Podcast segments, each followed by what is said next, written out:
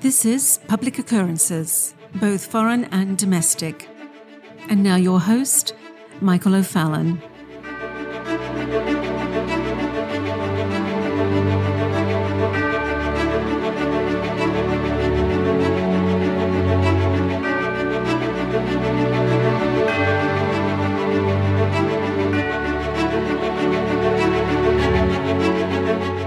We are being transitioned from an analog world to a digital world, from a world of objective truth and the scientific method to a hyperreal world of subjective half truths and fantasy.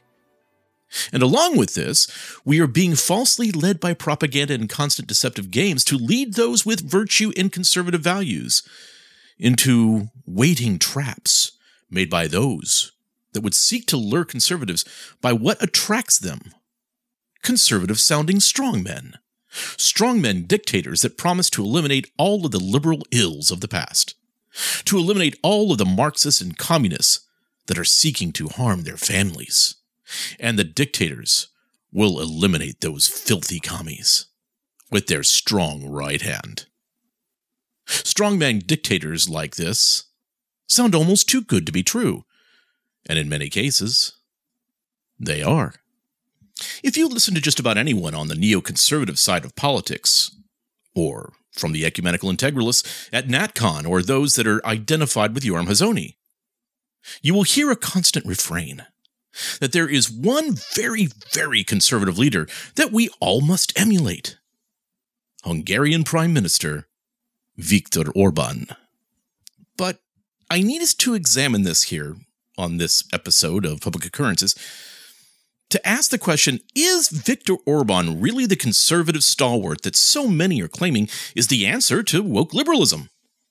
Well, let's take a pause for just a moment. And before I go into the gigantic Potemkin village scenarios that are being set up around the world, let me briefly remind you of something that I have been speaking about over the past several years. That both myself and my family were brought into the middle of this about 14 years ago. Yes, and that was before it was officially announced. A few years before it was officially announced to everyone. And that something is the One Belt, One Road Initiative of China. Back in 2010, it was referred to as the Silk Road Project, and as well the Maritime Silk Road, or the Spice Route Project to cover the nations that would be enticed to take part of the scheme that surrounded the Indian Ocean, the One Belt, One Road Initiative. And it is basically a resetting of what was the Marshall Plan that was put into place by the United States and its allies after World War II, where the United States bore the financial burden of rebuilding war torn Europe and Japan. But the United States was given a huge advantage at the Bretton Woods meetings at the end of World War II. That the US currency, the dollar, would become the reserve currency of the world as the US rebuilt and populated the world with Air Force bases, naval bases, capitalism, and other strongholds for a post World War II world. And the United States did exactly that. It rebuilt the world and spread prosperity through free market principles across the world.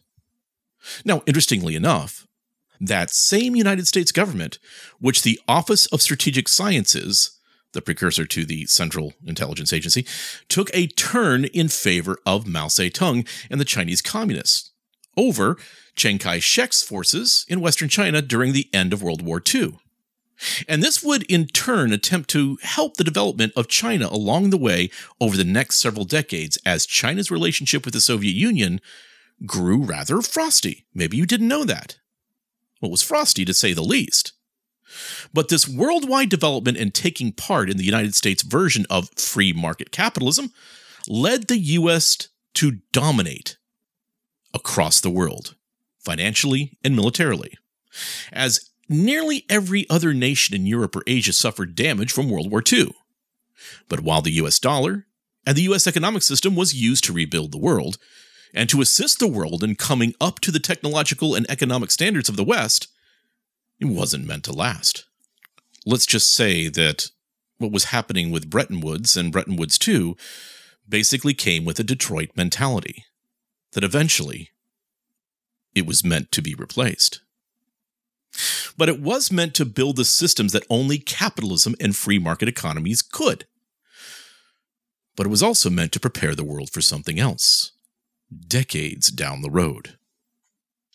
And that something else is the dominance of the Communist Chinese Party and the technocratic system that has been developed in China. That would be the system necessitated for the entire world, a system that a constitutional republic, with all of those pesky inalienable rights and all, would reject as being unlawful. It could never be built here.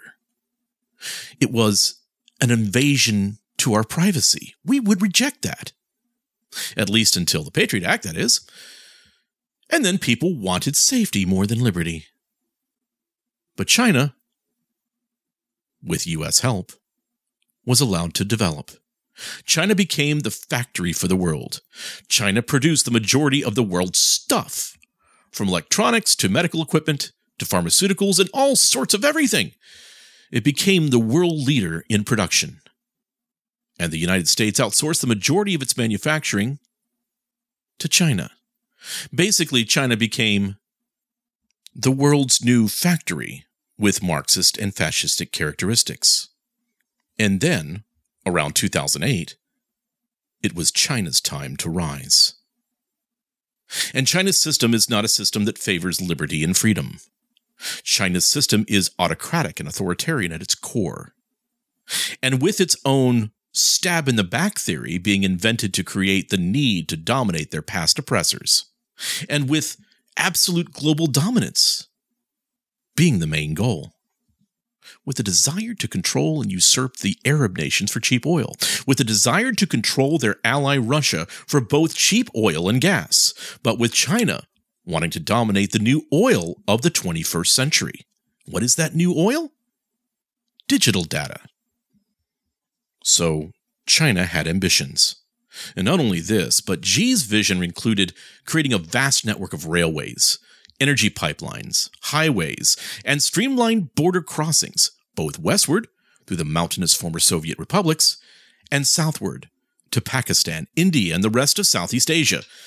Such a network would expand the international use of Chinese currency and eventually would become the threat of the BRICS currency, with all of their Belt and Road Initiative nations going along that is now threatening to dominate the world and end US dollar supremacy. In addition to physical infrastructure, China has funded hundreds of special economic zones, or industrial areas uh, designed to create jobs, and encourage countries to embrace its tech offerings, such as the 5G network, soon to be 6G, by the way, powered by telecommunications giant Huawei. And if you are a Belt and Road Initiative partner, your data will end up going in and through China in the Huawei Digital Communications Network. So, more or less, you are agreeing to be digitally colonized by the Chinese Communist Party. Now, exchange for this, the nations that would sell their data, their economy, and their souls to the Chinese government, these partner nations of China will receive new airports, new water systems, new roads, new infrastructure, huge loans for national projects, military help, access to raw materials, cheap smartphone technology, 5G, smart cities who are plugged into the Internet of Things. And the Chinese government says, Don't worry about paying us back right away. And then debt diplomacy kicks in. Now, if you are someone with common sense, if you are someone who believes that nations should support the liberty and freedom of their citizens, if you are an elected representative of a supposed democratic republic, you would probably want to stay away from a communo fascist, controlling, privacy less, autocratic, cognitive liberty stealing, authoritarian regime. Literally one of the most evil regimes in the history of mankind that has the potential to upend not just the world economy, but also humanity itself. And when China went shopping for nations that might be dumb enough to join in their globalist authoritarian scheme, well, the first nation to get in line, the first nation to literally get on their knees and capitulate to the Chinese Communist Party and embrace the One Belt, One Road partnership, where you would give away your nation's information, your citizens' personal data, your nation's infrastructure, your nation's economic future, all given to the hands of the communo fascist brutal regime of China. Well, the first in line to partner with the technocratic overlords of China was Viktor Orban and Hungary. Now, you might be saying, hold on, Mike. I thought Viktor Orban was the champion for liberty, freedom, and conservatism. I mean, that's what Yoram Hazony and the NatCon guys were all saying. I mean, wasn't CPAC just in Hungary? Well, yeah. They were saying those things about Viktor Orban, who acts very conservative, who rules with strict laws, who enforces the border. Kind of like China. Because Viktor Orban is a Chinese puppet. Now, you might be saying, but Mike, didn't Viktor Orban take a strong stand against George Soros? Well, of course he did. After George Soros fell out of favor with China and got into a conflict with them. Because I don't know if you know this or not. I mean, if you've listened to public occurrences, both foreign and domestic, you have heard me explain that there is a massive war going on between Soros and the CCP. They declared him public enemy number one. They called him an economic terrorist, which that's true. But I wouldn't mind seeing China take a fall. I'm not going to be rooting for George Soros, but at the same time, you got to understand there are no good guys here. So Hungary has basically become a satellite colony, a, a captured colony, if you will, of China in Eastern Europe. Now, there was an article in the American Enterprise Institute that stated the following, and it states, quote, the Hungarian government's firm embrace of Beijing dates back to 2010, when the right wing populist Fidesz party returned to power after two terms in the opposition. Orban became prime minister as a result of these elections. He praised the Chinese Communist Party regime in 2011 because it, quote, and this is from Orban, was not dominated by that Western liberal idea that fiddling with the books is the way to get the best economic indicators. There, work is the foundation, end quote. That is nonsense. There is no nation on earth where fiddling with the books is done more than in China with Chinese controlled corporations and a manipulated currency. I digress. Back to the AEI article. Quote, before concerns over Chinese influence were on anybody's radar in Washington or Brussels, Hungary hosted a series of high profile summits with China, struck cooperation agreements, and attracted Chinese investment. In June 2011, Huawei announced it would establish its European logistics center in Hungary. Chinese companies also took control of Borsodchem. I don't know if I'm saying that right. Borsodchem, a major Borsochem, I guess, a major Hungarian chemicals manufacturer, in a $1.66 billion deal. In 2015, Hungary led the pack as the first European country to sign a Memorandum of Understanding on China's Belt and Road Initiative. Later, Orban called Hungary a pillar of the Belt and Road Initiative. Later, the article states, but China also caused Hungary to stand up to the Trump administration. The government refused to join the initiative of then Secretary of State Mike Pompeo, aimed at dissuading Central and Eastern Europe from using Huawei to build their 5G networks, something that Orban stated was in Hungary's economic and strategic interest. As well, Viktor Orban and Hungary have repeatedly blocked efforts by the EU to criticize China over the abuses in Hong Kong. So while Viktor Orban blocks efforts of rightful criticism of China over their abuses in Hong Kong, conservatives have no idea of how to respond to Orban. So they just go quiet and continue to pretend that everything with Orban is just fine. And so you invite Viktor Orban to speak at your conservative conferences. You invite Orban's son to speak at your conservative conferences. You hold your conservative conference in Budapest, Hungary, and invite Orban to participate. and in doing so, basically invite the strongest ally of China in the world to your conference. Heck, if you have a conference in Budapest, you'd better believe that China heard your every word, knew your every movement, and knew every keystroke that you typed on your laptop. Because Hungary is a digital and economic Potemkin village of China. It is positioned as the yin to the progressive EU's yang. But the thing is, the EU is very illiberal as well. Liberalism, in the truest sense of the word, is under attack in Europe. You have the EU's Soros and the World Economic Forum's new puritanical wokish religion being spread across Europe without any toleration or dissent. And of course, you have the surveillance state being instituted all over Europe and the UK, with London being the most surveilled city in the Western Hemisphere, with people literally being arrested for questioning for social media posts that they've placed up, with 15 minute cities being instituted that will begin to limit the freedom of movement before too long, where social credit and central bank digital currencies are about to be unleashed on European citizens. I mean, more or less. The European Union and the UK are kind of becoming exactly like China. So, what's going on here? Well, first of all, there are no good guys in this dialectical struggle. Both sides are at their very core evil. And when I say evil, I mean it in the strongest sense of the word.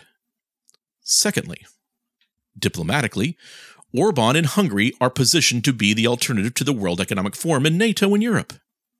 So when a prime minister of Austria, let's say, for example, gets an angry phone call from Klaus Schwab or from Christine Lagarde, um, saying that you aren't doing all you can to take your fair share of Middle Eastern or African immigrants. And of course, you know that unvetted disgruntled migrants will be used to destabilize your nation in the coming months and you, as the Prime Minister of Austria, really don't want to face the fate as the Netherlands Prime Minister Mark Rutte just faced, where the citizens kicked him out on his butt. Well, maybe a talk with Orban and his Chinese overlords might start to sound attractive to you. And maybe some money that the IMF has refused to send you because of your stance might soon be arriving from China instead. And maybe China throws in that maybe they can cut a backdoor deal with Russia to send you some cheap gas. Well, all of a sudden, being a puppet, a marionette, an actor for Chinese grand stage play of world domination, doesn't sound so bad anymore. And maybe you won't have to accept another visit from Alex Soros again next month. So you can see how this happens. And once it starts, it is nearly impossible to shut off the valve. Because once China's strings are attached to your nation's economy, to your nation's infrastructure, to your nation's communications, and you get hooked on the cheap and easy money, well, you have a hard time getting off China's totalitarian train. An article that was published in the Washington Times in May of 2023 said the following about Orban and his ever tightening relationship with China.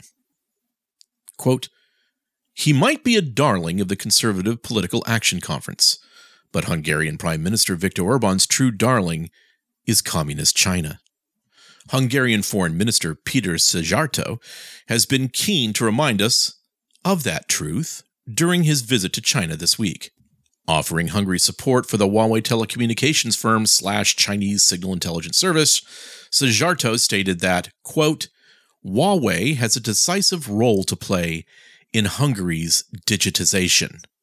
End quote. Now, folks, imagine someone who is conservative really saying that. That China's Huawei has a decisive role to play in, let's say, the digitization of the United States. That would be an insane national security issue. The article continues quote, The foreign minister also played to Beijing's trope that legitimate concerns over Huawei's products are simply the result of racism. As he put it, quote, no one should be excluded from the competition based on their country of origin. So, again, I have to comment. Hungary's foreign minister used the racism card to fend off criticism of turning over the digital data and information of their citizens to the Chinese Communist Party. Folks, not even the Biden administration would be this brassy.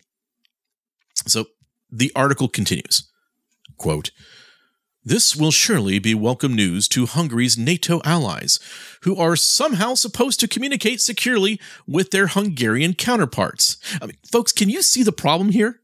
None of Hungary's communication infrastructure is secure from the prying eyes and ears of the Chinese Communist Party.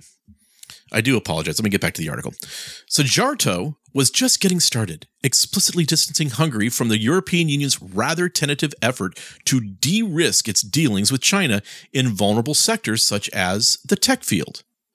Szijjártó explained that, quote, we don't see China as a risk, but, but a country with which cooperation offers us immense opportunities, end quote read between the lines immense opportunities of communist gold.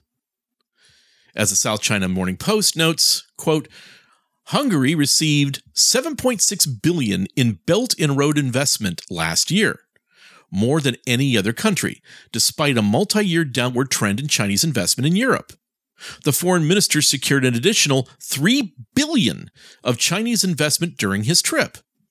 Hungary is also playing a central role at an economic exposition in China this week. As Beijing's Global Times propaganda newspaper noted on Tuesday, Hungary is the only guest of honor country. It's lucrative for Orban to be Xi Jinping's European carpet. In return for obstructing EU security efforts focused on China, Orban gets showered with the Chinese leader's corrupted beneficence. Hungary, of course, has every right to pursue whatever foreign policy it wishes. The trouble here, at least from the perspective of the United States, is that Hungary is at least nominally a U.S. ally. But by essentially allying himself with Xi and enabling China's security apparatus via firms such as Huawei, Orban is shredding Hungary's alliance with the United States. This is no peripheral concern the US military expects to be engaged in a war with China over Taiwan before this decade is out. Thousands of Americans are likely to die in any such war. That Orban is so energetically enabling the greatest adversary of his American ally thus tells us something. Viktor Orban is no friend of the United States. End quote. And I would like to add Viktor Orban is no friend of liberty and freedom. Viktor Orban has sold out Hungary to the largest totalitarian threat to mankind that the world has ever known. Viktor Orban has guaranteed that Hungarians will live in an algocracy, in digital slavery in the future, almost like a little Chinese Communist Party controlled autonomous zone carved out in the heart of Europe. So the next time you hear a conservative or a Christian nationalist or someone from NatCon going on and on about how we need to be like Viktor Orban in Hungary, just ask this in return. So, you want us to be controlled by the Chinese Communist Party and turn over the future of our children to the greatest force for evil that the world has ever known? Now, and this doesn't mean that partnering with the World Economic Forum, or the Fourth Reich at NATO, or the Malthusian Royals is any better. You should reject all of these partnerships. And we should embrace the words of our founding fathers, who said, We hold these truths to be self evident that all men are created equal, that they are endowed by their Creator with certain unalienable rights, that among these are life liberty, and the pursuit of happiness. Let us pursue that aim Let us pursue that path that has been set before us, because there can be no compromise in this age of cowardness and disruption, because we must win. I'm Michael O'Fallon, and this has been Public Occurrences, both foreign and domestic.